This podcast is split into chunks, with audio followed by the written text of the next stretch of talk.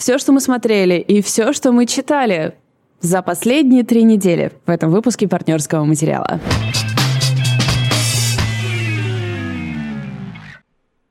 Ну, привет, ребята. Здравствуйте, друзья. Помните нас? Валя Горшкова. Я рассказываю про книжки. И я Лида Кравченко. Я вам рассказываю про киношки и про сериалы. Мы с вами давненько не виделись и не слышались. Это был э, невольный отпуск, но мы рады, что он завершен, потому что нам не терпится завернуться к записям. Э, мы много что посмотрели и почитали. Мы не прекращали это обсуждать, но без микрофонов, и это как-то выглядело уже странно. И поэтому мы решили, что сегодня мы вам расскажем обо всех новинках, например, ноября. У меня чуть-чуть еще есть декабрь э, который мы должны были вам, по идее, рассказывать срок, но, к сожалению, реальная жизнь вмешалась и была несколько интенсивнее обычного, но мы возвращаемся в привычный режим, чему мы несказанно рады.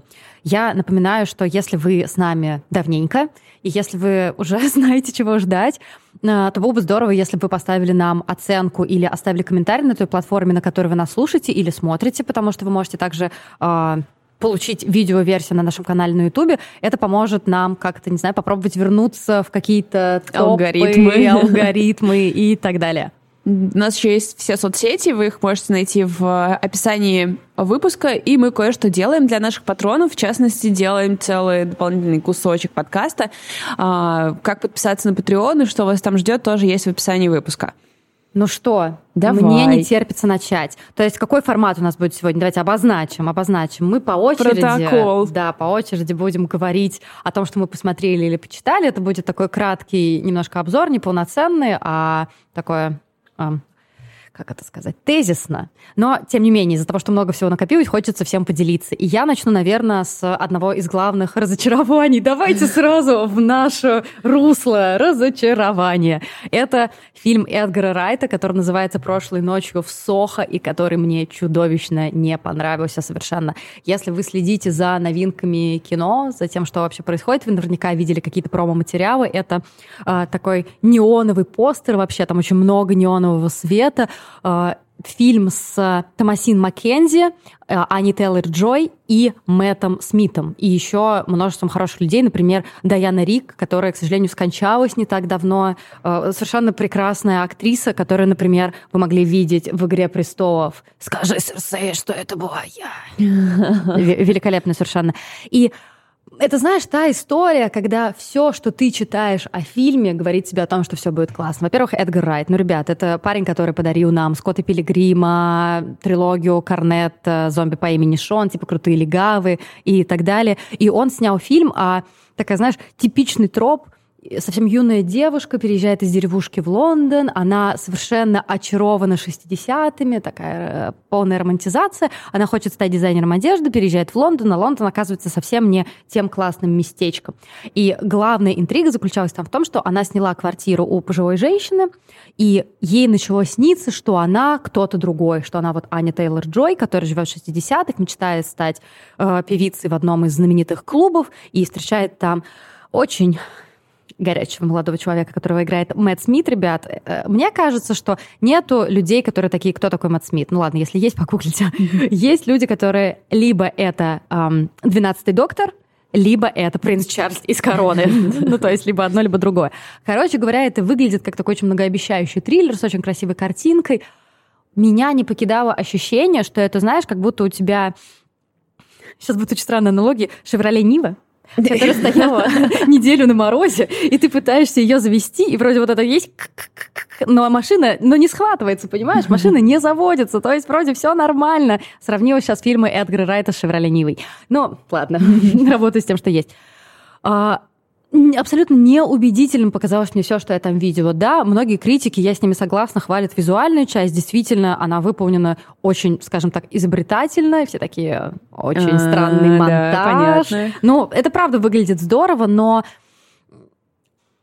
я все понимаю. То есть я понимаю заигрывание с джало, да, этим знаменитым э, итальянским жанром ужасов, где очень такое все красивое, очень э, эротизированное, да, но Тут вот эта смена жанров постоянная от э, какой-то классической истории про девушку, которая едет покорять большой город, через триллер, через настоящий хоррор.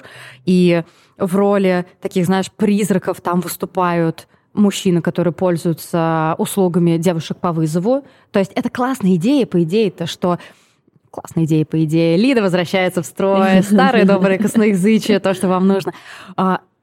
По идее, это очень хорошая задумка, которая заключается в том, что мужчины страшны. Ну, на самом свежая, деле, что, свежая идея, э, действительно. Как страшен патриархат, и что он буквально может быть призраком такого патриархата, да, о том, что как может быть а, опасна романтизация, о том, что действительно 60-е, несмотря на то, что сейчас они издалека нам кажутся каким-то очень интересным времечком, это страшное время, и э, то отношение к женщинам, которое там было, мы не можем его игнорировать. То есть, вот знаешь, да, все, что я говорю, все вроде хорошо. Но это выглядит совершенно беззубо, это выглядит совершенно неубедительно. А, диалоги, которые обычно у Эдгара Райта остроумные, я не беру фильм «Малыш на драйве», который все-таки мне не очень понравился, здесь выглядят заштампованными, и я даже не могу поверить в то, что это происходит специально для подчеркивания псевдожанровости mm-hmm. фильма, да. Слушай, но знаю. я знаю, что... Ну, в смысле, как я знаю, странная подводка, но а, наш патрон написал для нас статью, и я так понимаю, что он ее защищает. У него какие аргументы? Да, я как раз хотела сказать о том, что в описании выпуска я привожу материал Вани Килюкова, который написал нам э, действительно положительный обзор.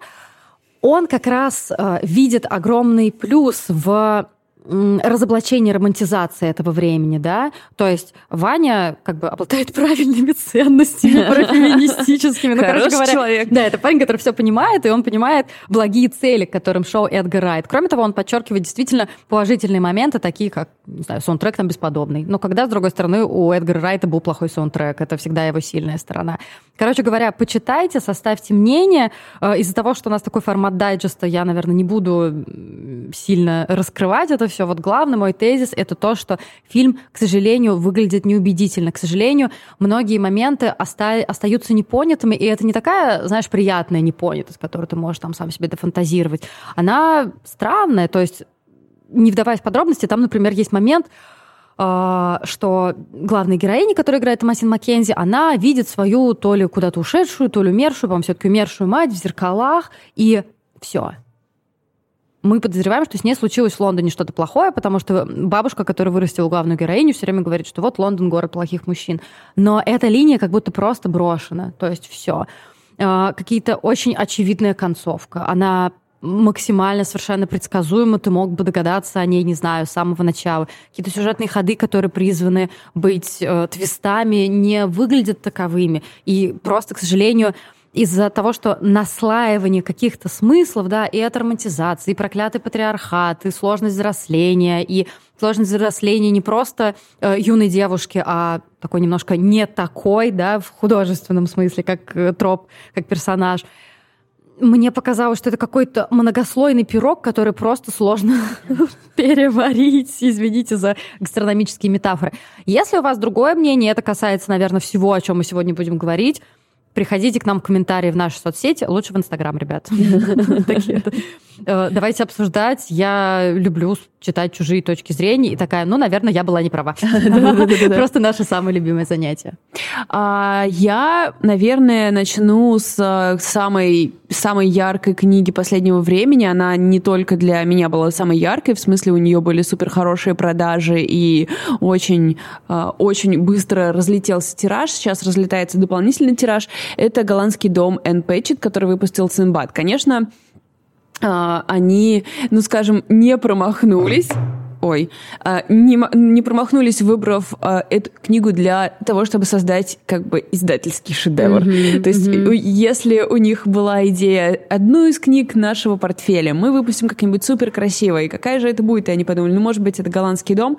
Это был идеальный выбор, потому что я не раскрою вам уже сейчас тайну, вы точно где-то уже видели фотографии этой книги. Это невероятно красивая обложка, на ней а, картина, на срезе страниц а, нанесен рисунок, рисунок. У нас их в библиотеке две, но все на руках. Да, я только хотела сказать, что мы хотели бы, возможно, показать для тех, кто смотрит видео-версию, но обе версии уже разобрали. Да, я рада, что у меня... Э, я себе домой купила. Короче, в итоге я три книги из этого тиража купил я.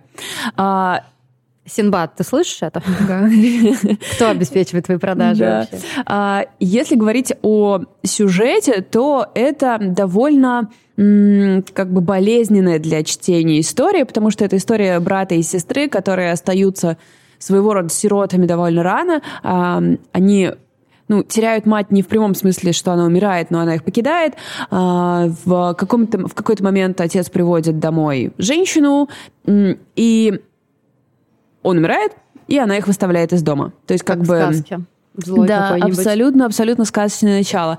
Это все еще усиливается тем, что, собственно, голландский дом, это дом, в котором они живут, mm-hmm. это невероятное произведение архитектурного искусства. По сути, они живут в музее, какой-то совершенно случайно оказавшийся в э, посередине Америки этот невероятный дом с невероятными э, лепниной, э, портретами и всем прочим, и они въезжают в этот дом после очень богатых людей, и там остается все до ложечки, то есть как бы весь дом как замок, как огромный музей. И они переезжают туда не совсем потому, что они богатая семья, скорее потому, что отец хорошенько скопил. И в их отношении к этому дому всегда сохраняется вот, это, вот этот скачок из бедности сразу в музей. И когда они очень рано, ну, то есть достаточно рано в своей жизни из этого дома выгнаны, и они чувствуют эту огромную несправедливость, понятно, что это на них очень сильно влияет. И дальше это семейная сага, растет он, растет его сестра, э, как-то заводятся семьи, заводятся дети, э, они пытаются справиться с вот этим притяжением голландского дома. Э, то есть все эти годы они приезжают к нему паркуются на mm. улице и смотрят, обсуждают какие-то свои дела. То есть они иногда даже на него не смотрят. Ну, то есть вот такая у них есть привычка. И семья, которая живет в том доме, мы типа вам не мешаем, ребят. Да, в этой, в этой книге есть несколько важных, как мне кажется, слоев, помимо вот этой самой э, истории с этим домом как таким потерянным сокровищем.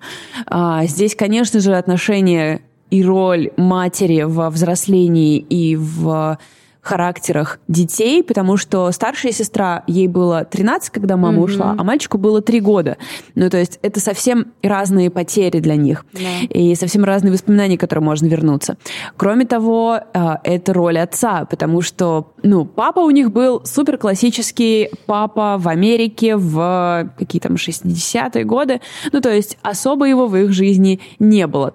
И несмотря на то, что как бы в его любви никто не сомневается, ему не удалось ничего в них заложить.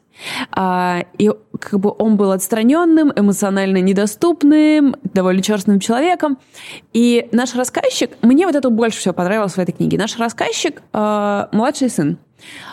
И он э, как бы сам не видит и сам не понимает, насколько он похож на своего отца, и насколько эта история бедна из-за того, что ее рассказывает Uh, этот Мужчина. человек. Да, да. То есть uh, история начинается с того, что он говорит, я хочу рассказать про мою сестру. И дальше он начинает рассказывать, собственно, весь роман он рассказывает про свою сестру, и мы видим, потому что мы чуткие читатели, насколько он не понимает ничего.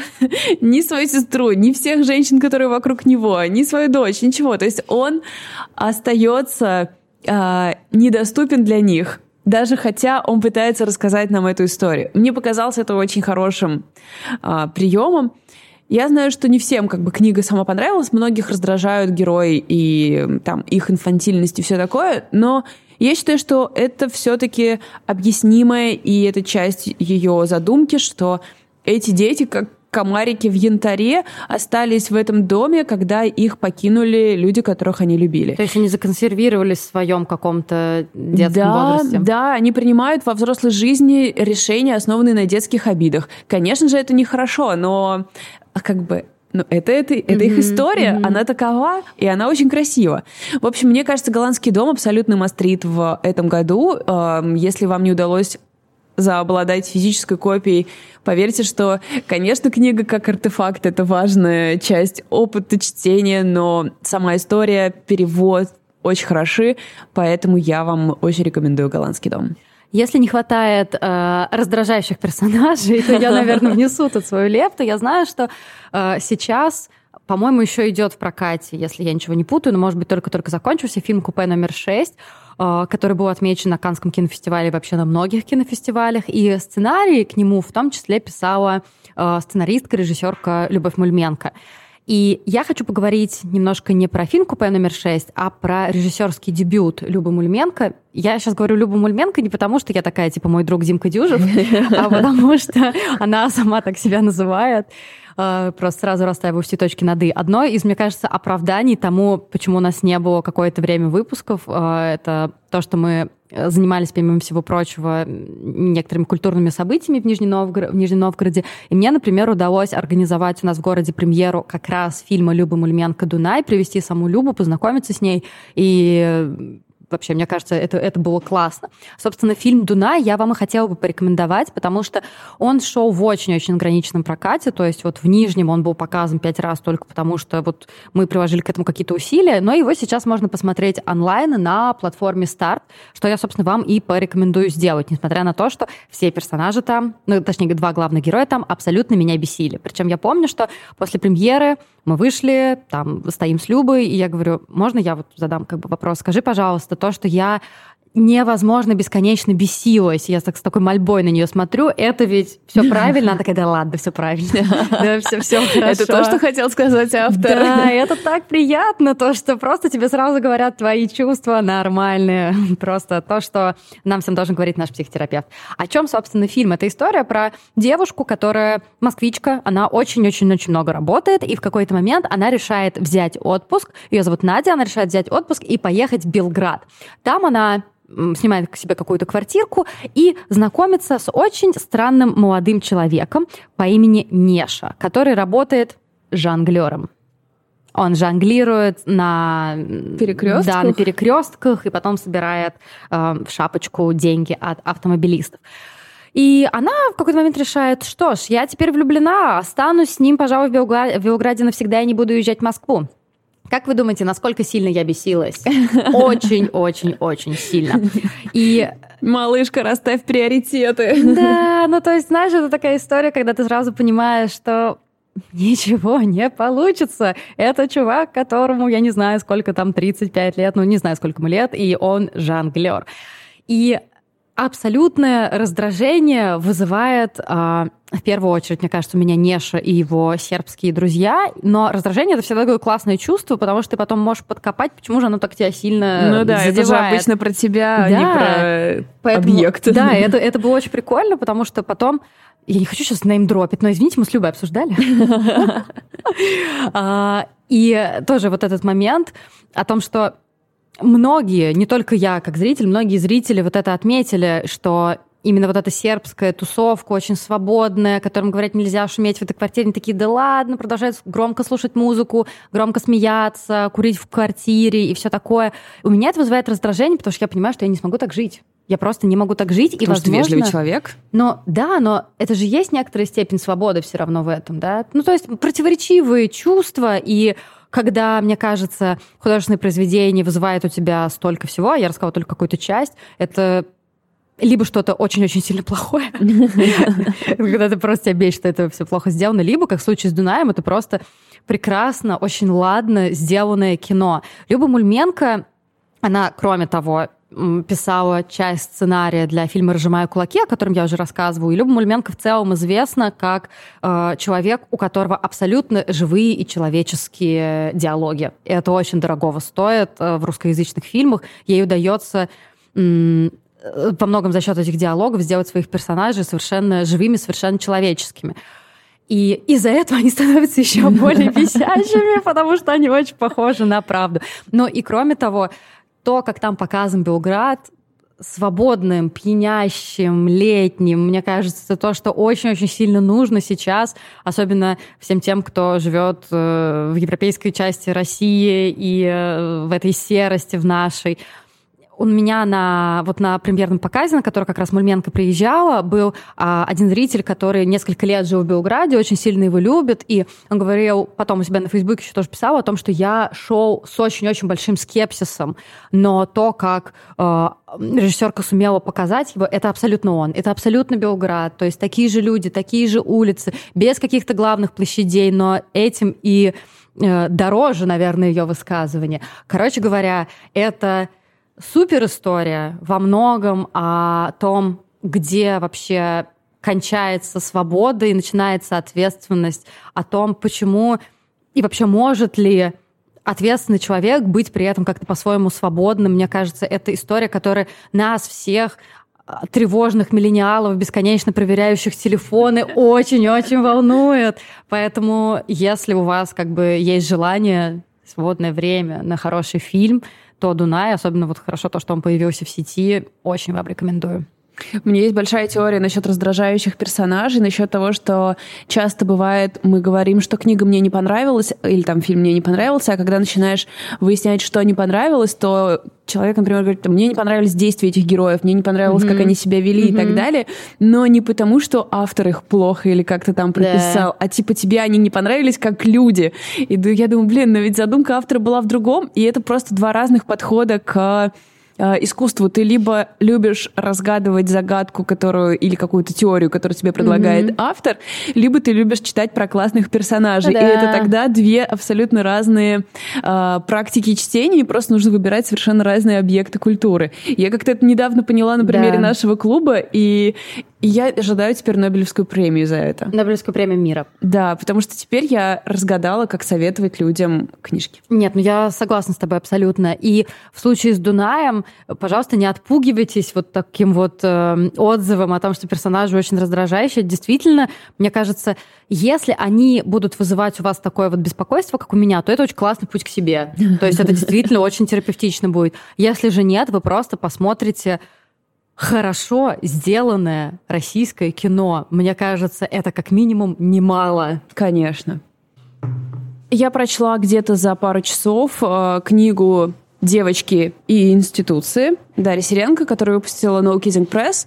Um, что я могу сказать, друзья? Никогда еще книга не падала так близко к дому. Ну, то есть, э, буквально, если делать такую метафору, что она бомба, то она упала прямо мне на темечко. И на мне, и мне и, тоже. И Лиде, и еще э, трем нашим коллежанкам.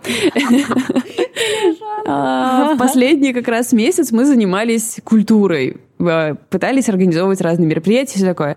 Финал у этого пока э, не случился, скажем так. Не случилось счастливый финал в этой истории. А, поэтому, читая дневниковые записи о том, каково было Сиренко работать в культурных институциях Москвы, как она вместе с ее девочками, она работала в женском коллективе, ну, естественно, вы бывали в последнее время в культурных институциях, а она пыталась организовывать всякие мероприятия, как-то справляться с бюрократической машиной или какой-то глупостью чиновничьего быта и так далее, и так далее. Ну, хотелось э, встать и стать инженером, если честно. Мне просто хотелось начать разрабатывать э, водопровод в доме, делать что-то конкретные. А мне, если честно, очень захотелось написать Сиренко, слушай, тут есть пять девчонок, у нас есть три бутылки вина, ладно, пять бутылок вина, пожалуйста, вот тебе билеты до Нижнего, приезжай, просто поговори с нами. Я думаю, что, знаешь, если бы мы реально писали такие письма, она бы, как э, писатели каких-нибудь в газетах э, в прежние времена, просто мешками их да, выгребла, абсолютно. потому что я прямо вижу, знаешь, этих девочек по всей стране, которые открывают эту тоненькую книжечку, книжку, и там еще такие невероятно классные иллюстрации, она очень хорошо, красиво сделана и все прочее. Она еще такая емкая, то есть, несмотря на то, что она маленькая, это типа даже не вечер, мне кажется, это полтора ну, часа. Час, полтора, да, да, да, да. Несмотря на то, что она компактная, она очень емкая, то есть в ограниченном каком-то э, объеме у нее получилось э, многие темы затронуть и разумеется, уколоть меня во все вообще это места. Правда, это правда. Иглоукалывание да. от работы в искусстве. А, смешно, что она начинает работать в библиотеке, потом она переходит работать в галерею. Ну, то есть, вы понимаете, мы, у нас есть библиотека, и у нас есть галерея. Через это, стенку, да. это просто было настолько точное попадание. Ну, конечно, текст очень маленький. Это, это очень жаль. Мне очень просто жаль. Это, как бы, во-первых, это было очень забавно, когда я открыла книгу, и там супер огромный шрифт, в конце там календарь, и место для заметок, то есть текста было так мало, и мне так этого жаль, потому что я бы его читала и читала и читала и читала, но с другой стороны, а мне кажется, правильно. Да, то есть это должно закончиться. Твое существование в этих условиях должно закончиться. Я представила место для заметок, и там просто а, а или как у Поляринова. Бля, бля, бля, бля. Это просто все наши заметки. А, поэтому Девочки, а, если вам доводилось А. работать в женском коллективе, Б. работать в какой-то культурной институции, В. работать в, какой-то, в каком-то государственном учреждении, эта книга для вас, чтобы вы поняли, что да, это безумно, и да, вы и ваши девочки смогут с этим справиться. И да, когда вы умрете, они все придут на ваши похороны, и все будет хорошо. Ну, у меня дальше идут восторги. Это очень приятно, когда есть восторги после 30. И у меня осталось два фильма. Один, который можно посмотреть в сети на Netflix, а второй, который еще идет в прокате. И как вы думаете, про какой фильм, который еще идет в прокате, я говорю, господи, конечно же, «Дом Гуччи». И я в таком была восторге. Ну, во-первых, это, конечно, Ридли Скотт. Причем я решила, что я смотрела у Ридли Скотта, я не знаю, Прометей, например, раз пять точно, поэтому я не обязана идти на последнюю дуэль. Ну, типа, ты, ты можешь выбрать типа одного. Да, к тому же, слушайте, вышло два Ридли Скотта в один месяц. Я такая, дед, я думаю, что ты не скажешь мне факов, простите, если если я посмотрю только один фильм из двух. Но к тому же а, «Последнюю дуэль» мне пересказала очень подробно моя подруга Алена. Спасибо ей за это. Так что я как будто побыла на фильме, как ты считаешь? Нормально, нормально. Только как бы наши слушатели что будут делать с этой информацией? Звоните Алене? А, Ален, запиши всем кружочек. Телефон в описании. А, я расскажу про Дом Гуччи. Давай. Просто. Ридли Скотт снимает историю это типа байопик про то, как женщина по имени Патрисия Реджинальд, это очень предприимчивая женщина, она знакомится с Маурицио Гуччи, который, соответственно, наследник империи Гуччи и дома Гуччи. И Основная претензия, которую я видела в одной из русскоязычных э, рецензий, о том, что это вообще-то довольно жаноненавистническое кино. И я такая, я могу сейчас как бы настроить свой радар и сказать, так это оно или нет. Ребят, это очень смешное и даже в чем-то феминистическое кино. Если вы не знаете историю Патриции Ред... Блин, Реджинали она, по-моему. Давайте просто ее будем Патрисией называть. Okay? Нормально. Патрисия Гуччи, вообще-то, если что, она же выйдет за него замуж. Если вы не знаете историю, как, например, моя подруга, с которой я ходила в кино, для которой все это было шоком, я, возможно, не буду рассказывать, чем кончится дело. Леди Гага в главной роли, которая играет эту Патрицию. Маурицию играет Адам Драйвер. Должна ли я продолжать? Да, я продолжу. И я скажу, что помимо блестящего совершенно актерского ансамбля, э, в который входит Аль Пачино, Джереми Айронс, Сальма Хайек и многие прекрасные люди. Помимо очень интересной самой по себе истории, а, это все великолепно, совершенно очень ярко и очень сочно снято. Но в конце концов Италия, господи, это еще одна картинка, которую, мне кажется, мы все сейчас хотим увидеть. Фильм начинается с того, что безупречно одетый, абсолютно красивый, я на этом сделаю усилие и закончу описывать Адама Драйвера, просто едет на велосипеде. По-моему, он по Милану едет. Ну, как бы вы, вы понимаете. И как будто дуновение южного ветерка я испытала при первых же кадрах. Кроме того, необычайное совершенно чувство юмора, которое здесь присутствует. Да, это сложная история, которая связана с тем, что Патрисия, она, не знаю, дочка владельца компании по грузоперевозкам, а Маурицио Гуччи, у него фамилия Гуччи. И, само собой, когда он знакомит свою избранницу с отцом, которого как раз играет Джереми Айронс, отец шевелит усами, бровями и всем прочим, показывая, что, ну, как бы, сынок, это немножечко не твоя партия. То есть история разноклассовая, она тоже здесь поднимается. Это не, столько, не, не только история любви и ненависти, но и каких-то, может быть, классовых разногласий. Ну и, конечно, Патрисия с ее интересным характером, связанным с тем, что она привыкла добиваться всего, чего она хочет, она выполнена Гагой бесподобно. То есть это не жена-ненавистничество, это просто мы облад... начали получать женщин-злодеев, как и заслуживаем. Во-первых, ну не то, что она прям злодей, ну хотя злодейка, конечно. А, Понимаешь? То есть она может быть отрицательным персонажем? Она может быть отрицательным персонажем, но в первую очередь это же история самой Патрисии, которая в конце концов живой человек. И нам просто описывают э, с помощью там, каких-то художественных приемов, художественной интерпретации вот эту женщину. Вот, посмотрите, она такая. Мне кажется, что феминистический подход совсем не заключается в том, что ты из всех женщин всегда должен делать хороших людей. Ну, как бы да. Ну, то есть, типа, это во все стороны работает. И что такого, если ты э, в байопике показываешь женщину, которая, возможно, не всегда совершала законные поступки. Ну, как бы... Поэтому э, обвинение в Жене ненавистничестве, мне кажется, немножко странными. Да, действительно, она а, как это сказать, немножко простовато, да, она, возможно, не так, ну, конечно, не так эрудирована, как ее избранник, как вот Маурица Угучи. Понятно, что у нее не было возможности получить такого сорта образования, такого рода образования, но, тем не менее, мы видим, что это очень сильная женщина, которая идет к своим целям, пусть даже не всегда эти цели поощряются общественными законами. Так что вот, вот это первое, наверное, что я хотела бы сказать, о том, что я совершенно не согласна с негативными отзывами. Когда э, говорят о том, что это какая-то ерунда в плане того, что это что-то не очень серьезное, ну, извините, это, я напомню вам, что чувак снял Runner, Чужого, я не знаю, и еще много всяких хороших фильмов. Глаз хотел у него отдохнуть, наверное, просто от темноты всех этих фильмов. Во-первых, да. Ну, то есть он нам больше ничего не должен. И слава богу, что он, развлекаясь, снимает хорошее кино. Так что, если вам нужно какое-то, какая-то кинотеатральная премьера, именно та, которую будет очень приятно смотреть э, в темном зале кинотеатра, идите на Дом Гуччи, вы нисколько не пожалеете. Э, вот э, действительно яркая и сочная картинка — это то, чем нас в последнее время не очень часто балуют. Это ну правда. что, ребят, вы хотите посмотреть фильм? Мы выключим свет на максимум вообще. Пытайтесь там рассмотреть что-либо. Короче, дом Гуччи я очень-очень вам рекомендую. Вы просто классно проведете время. Это не будет каких-то, не знаю, философских инсайдов или еще чего-то такого. Но я уже устала говорить, что это не всегда обязательно. Ну, как бы да. Это супер развлекательное, классное кино, э, в рамках которого вы можете краем мысли чекнуть свои привилегии, например. Почему бы и нет?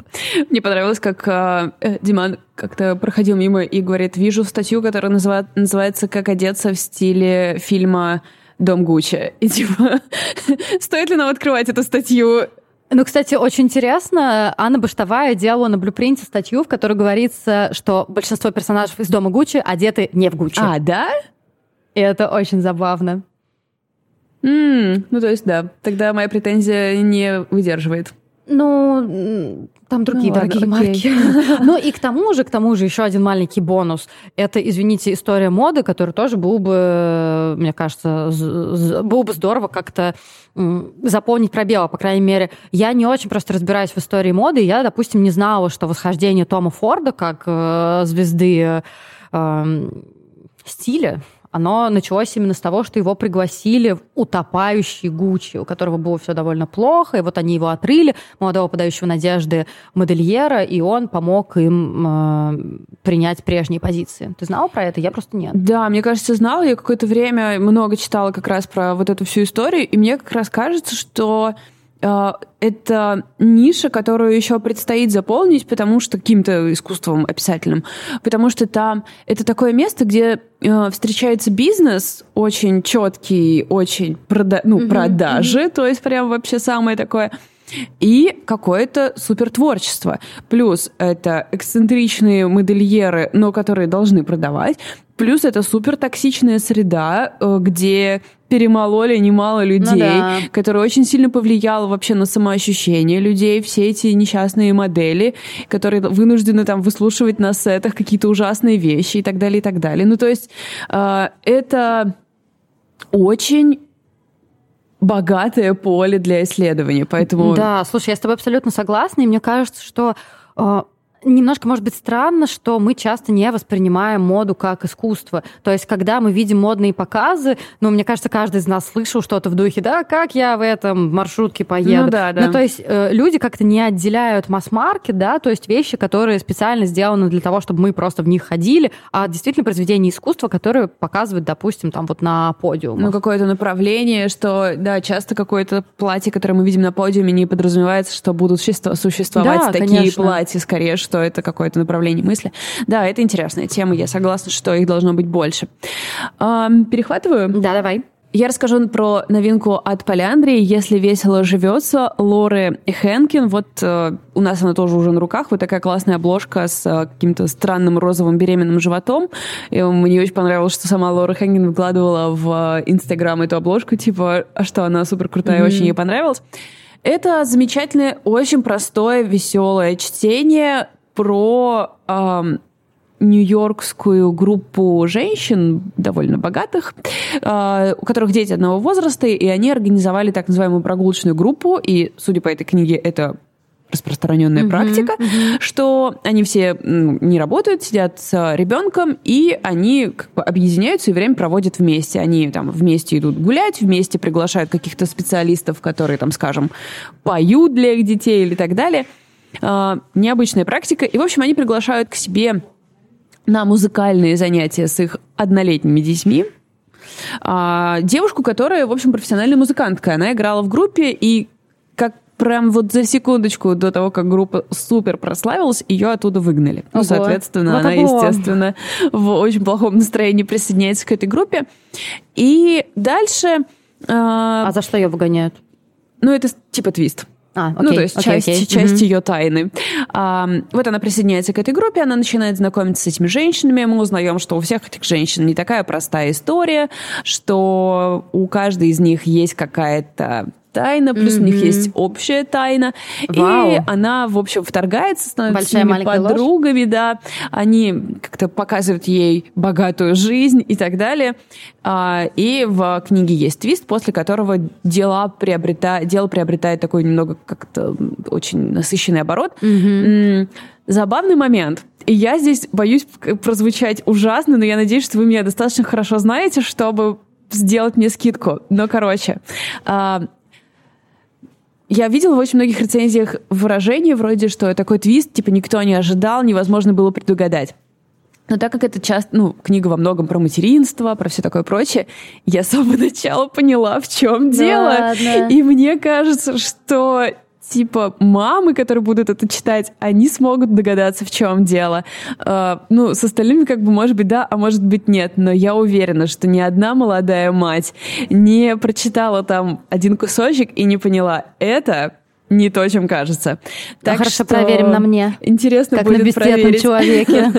будет интересно проверить мою теорию. В целом, в общем, друзья, ну, не, не невероятный детектив, не что-то такое, но это забавная, веселая даже в каком-то смысле книжка, с которой вы отлично проведете время. Я думаю, что, вернее, знаю, что мы очень часто получаем такой запрос. Людям такое нужно. Так что я вам советую. А я пользуюсь случаем, напомню для тех, кто нас смотрит, ну и немножко для тех, кто нас слушает, что если вы слышите какие-то посторонние разговоры, и если вы видите кого-то кроме нас в кадре, то это окей, потому что мы находимся в нашей собственной библиотеке. Если вы нас слушаете и вы находитесь в Нижнем Новгороде, то забегайте к нам в гости. Наша библиотека называется библиотека, собственно, партнерского материала, и ссылка на Инстаграм нашей библиотеки есть в описании выпуска. Если вы вдруг по каким-то причинам еще у нас не были, то мы очень призываем э, нашу, собственно, библиотеку посетить. Что у тебя осталось? У меня остался фильм, который мне больше всего понравился, от которого я просто в тотальном восторге. Я еще вчера прочитала интервью Коди Смит Макфи, который играл там одну из главных ролей. Просто посмотри на него, он очень харизматичный, очень странный. Да. И для меня просто я подтвердила некоторые свои теории, которые мы обсуждали в нашем спойлер-чате с э, нашими патронами. И я, конечно, очень этому рада, что я правильно все считала. Это фильм, который называется «Власть пса» «The Power of the Dog». Этот фильм можно посмотреть на Netflix. И это новая работа Джейн Кэмпион, первая почти за 10 лет. Джейн Кэмпион — это на самом деле великая женщина, одна из главных, мне кажется, кинематографисток и 20 и 21 века. Я напомню, один из ее главных хитов — это фильм «Пианино», до которого я просто позорно поздно добралась, но когда добралась, была в совершенном восторге. Это очень красиво и это очень дико в прямом смысле, да, то есть там джунгли, какие-то очень странные места, Австралия. И фильм «Власть пса», он, конечно, какие-то там есть пере, может быть, эм, какие-то отсылки друг к другу, но очень неявные. А, если коротко, это определенно точно вестерн, это драматическое повествование в жанре, в жанре вестерна, это история о двух братьев. По-моему, это 1900 1900 15 1918 ну что-то такое. То есть начало века, но еще не совсем все как бы классно. Это два брата, одного зовут Фил, другого второго, второго зовут Джордж. Фил играет Бенедикт Камбербэтч, и это абсолютно его бенефис просто. Я, мне очень понравилось, как я в каком-то месте прочитала, что Камбербэтч наконец-то перестал играть Шерлока. И это не то, что ему какая-то претензия. Когда актер характерный, да, вот есть у него, э, у Камбербэтча, я думаю, вы много где видели, что вот это такой интроверт, экстраверт, гениальный мизантроп, что из Шерлока в Патрик Мелроуз, там, я не знаю, в игру в имитацию, этот образ, он кочует из одного фильма в другой. Здесь совершенно другой персонаж, и просто Оскар этому господину. Он очень-очень хорош. Класс. А второго брата Джорджа играет Джесси Племонс, и я готова смотреть с ним вообще все. Это тот парень, который, помнишь, в «Черном зеркале» играл э, айтишника, который создал имитацию космического корабля. Да, да, да. да. Мне нравится этот парень. И его супруга тоже тут играет. А его супруга, это, извините, пожалуйста, Кирстен Данст, на секундочку. Короче, абсолютно полный набор всего, что нужно для счастья. И в чем суть? И Фил и Джордж, они владельцы ранчо, но они совершенно разные. Фил все время называет Джорджа толстячок, мягкотелый, еще там как-то, как-то его постоянно унижает. И, короче говоря, Фил абьюзер. И постоянно присутствует ощущение того, что сейчас будет какое-то насилие, какая-то агрессия. И и я в какой-то момент поняла, что особой жестокости к людям-то я и не вижу. Но, тем не менее, эта жестокость, она пронизывает совершенно весь фильм. И Джордж в какой-то момент влюбляется в вдову, ее, собственно, играет Кирстен Данст, с парнем-подростком, которого как раз играет Коди Смит Макфи по имени Питер. А, вдова переезжает жить на ранчо, вместе со, с сыном, который там учится где-то и приезжает на лето. И Фил ее просто совершенно третирует. Просто совершенно. То есть в духе... А, она немножко наигрывала на пианино, то есть у нее нету каких-то супер mm-hmm. способностей, mm-hmm. да и не было возможности, потому что до замужества она пыталась как-то выжить и держала что-то типа постоялого двора э, и там кафе какого-то. Тем не менее, ее супруг покупает ей огромный рояль, и тут все, кто полтора человека, которые тоже смотрели пианино, такие, а, рояль, ну потому что пианино, пианино тоже такой важный артефакт. И она проводит многие дни, пытаясь хоть как-то выучить произведение, которое ей надо будет поиграть перед приемом с губернатором. Она, разумеется, просто в ужасе от этого всего. А Фил издевается над ней, наигрывая эту же мелодию на банджо постоянно. И потом он ходит и насвистывает. То есть это ужасное психологическое насилие, которое постоянно происходит. Конечно, дело все идет к тому, что вдова по имени Роуз не выдерживает и просто начинает бухать. Ну, то есть она... это, это и он берется за ружье. Ну, это, это интрига. То есть она очень медленно и постепенно скатывается в алкоголизм, и то, как это показывает Кемпи, он совершенно разрывает мне сердце. И это разрывает сердце и ее сыну, который приезжает после учебы к ней на лето, и видит, что его мать, которая всегда там как бы никогда не страдала никакими зависимостями, превращается просто действительно в очень больного и зависимого человека. А Питер, ее сын, он очень хрупкий молодой человек, который увлекается на досуге тем, что он из бумаги делает цветы, и ты можешь сама понять, как у такого мужлана, владельца ранчо, от которого, не знаю, постоянно воняет, и он этим кичится, да, что он такой весь рабочий чувак, как он относится к хрупкому молодому человеку, который для того, чтобы успокоиться, крутит хулахуп на заднем дворе. И эта история, на самом деле, я не сразу это поняла, но это история о противостоянии, о том, когда очень жестокий, очень закрытый, очень агрессивный человек, которого как раз играет Кимбербэтч, встречает достойного противника в том, в ком он не ожидал его вообще никак увидеть, в том, кого он считал слабым, уязвимым для насмешек, для агрессии и для издевательств. И концовка не вызывает, знаешь, таких чувств, как, не знаю, там, молодой женщине, подающей надежды и все прочее. Она вызывает двойную тревогу даже скорее. Mm. То есть Кэмпион делает с нами очень странную вещь. Она показывает нам на протяжении двух часов, что сейчас вот будет что-то ужасное, что сейчас этот психологический буллинг выйдет за рамки только психологического, да, и ты напрягаешься за счет того, что вот сейчас, сейчас, сейчас, сейчас, а потом в итоге происходит совершенно нечто, чего ты абсолютно не ожидал. И делает она, причем это все очень поэтично, потому что пейзажи, которые ты можешь себе представить, они просто отвал всего. То есть огромные горы, огромные степи. Вот это вот, э, мне кажется, это очень такой популярный троп в американском кинематографе, как они перегоняют скот. Mm-hmm, То есть это все mm-hmm. выглядит очень красиво. Мне кажется, что это, наверное, лучший фильм, который я посмотрела за эту осень. Ну, может быть, это не объективно, но для меня он оказался просто самым лучшим. Я постоянно к нему возвращаюсь. И я, наверное, тоже приложу ссылку на это интервью, о котором я говорила с одним из актеров. Но я прошу вас читать его только после того, как вы посмотрите фильм, потому что там, собственно, все вообще спойлеры, которые только могут быть. Я хочу, чтобы вы с Диманом его посмотрели. Ладно, я уже, я уже приготовилась, на самом деле. Звучит да, как то, что нам понравится. Он хорош. Ну что, друзья, спасибо вам большое. А у тебя все? Я думаю, да, у тебя еще одна книжка. Да, но у меня есть кое-что для патронов. А, да-да-да-да-да. Слушайте, если вам не хватило нашей бутовни, если вы хотите еще остаться с нами, то вы можете стать нашим патроном, как мы уже говорили. Ссылка все в описании профиля. Я просто сегодня как заведенная какая-то шарманка. Мы просто пытаемся опять стать на рельсы после месяца перерыва. А, оставайтесь. А если не хотите, то все равно было очень приятно с вами провести время. Тогда до следующей недели. Пока.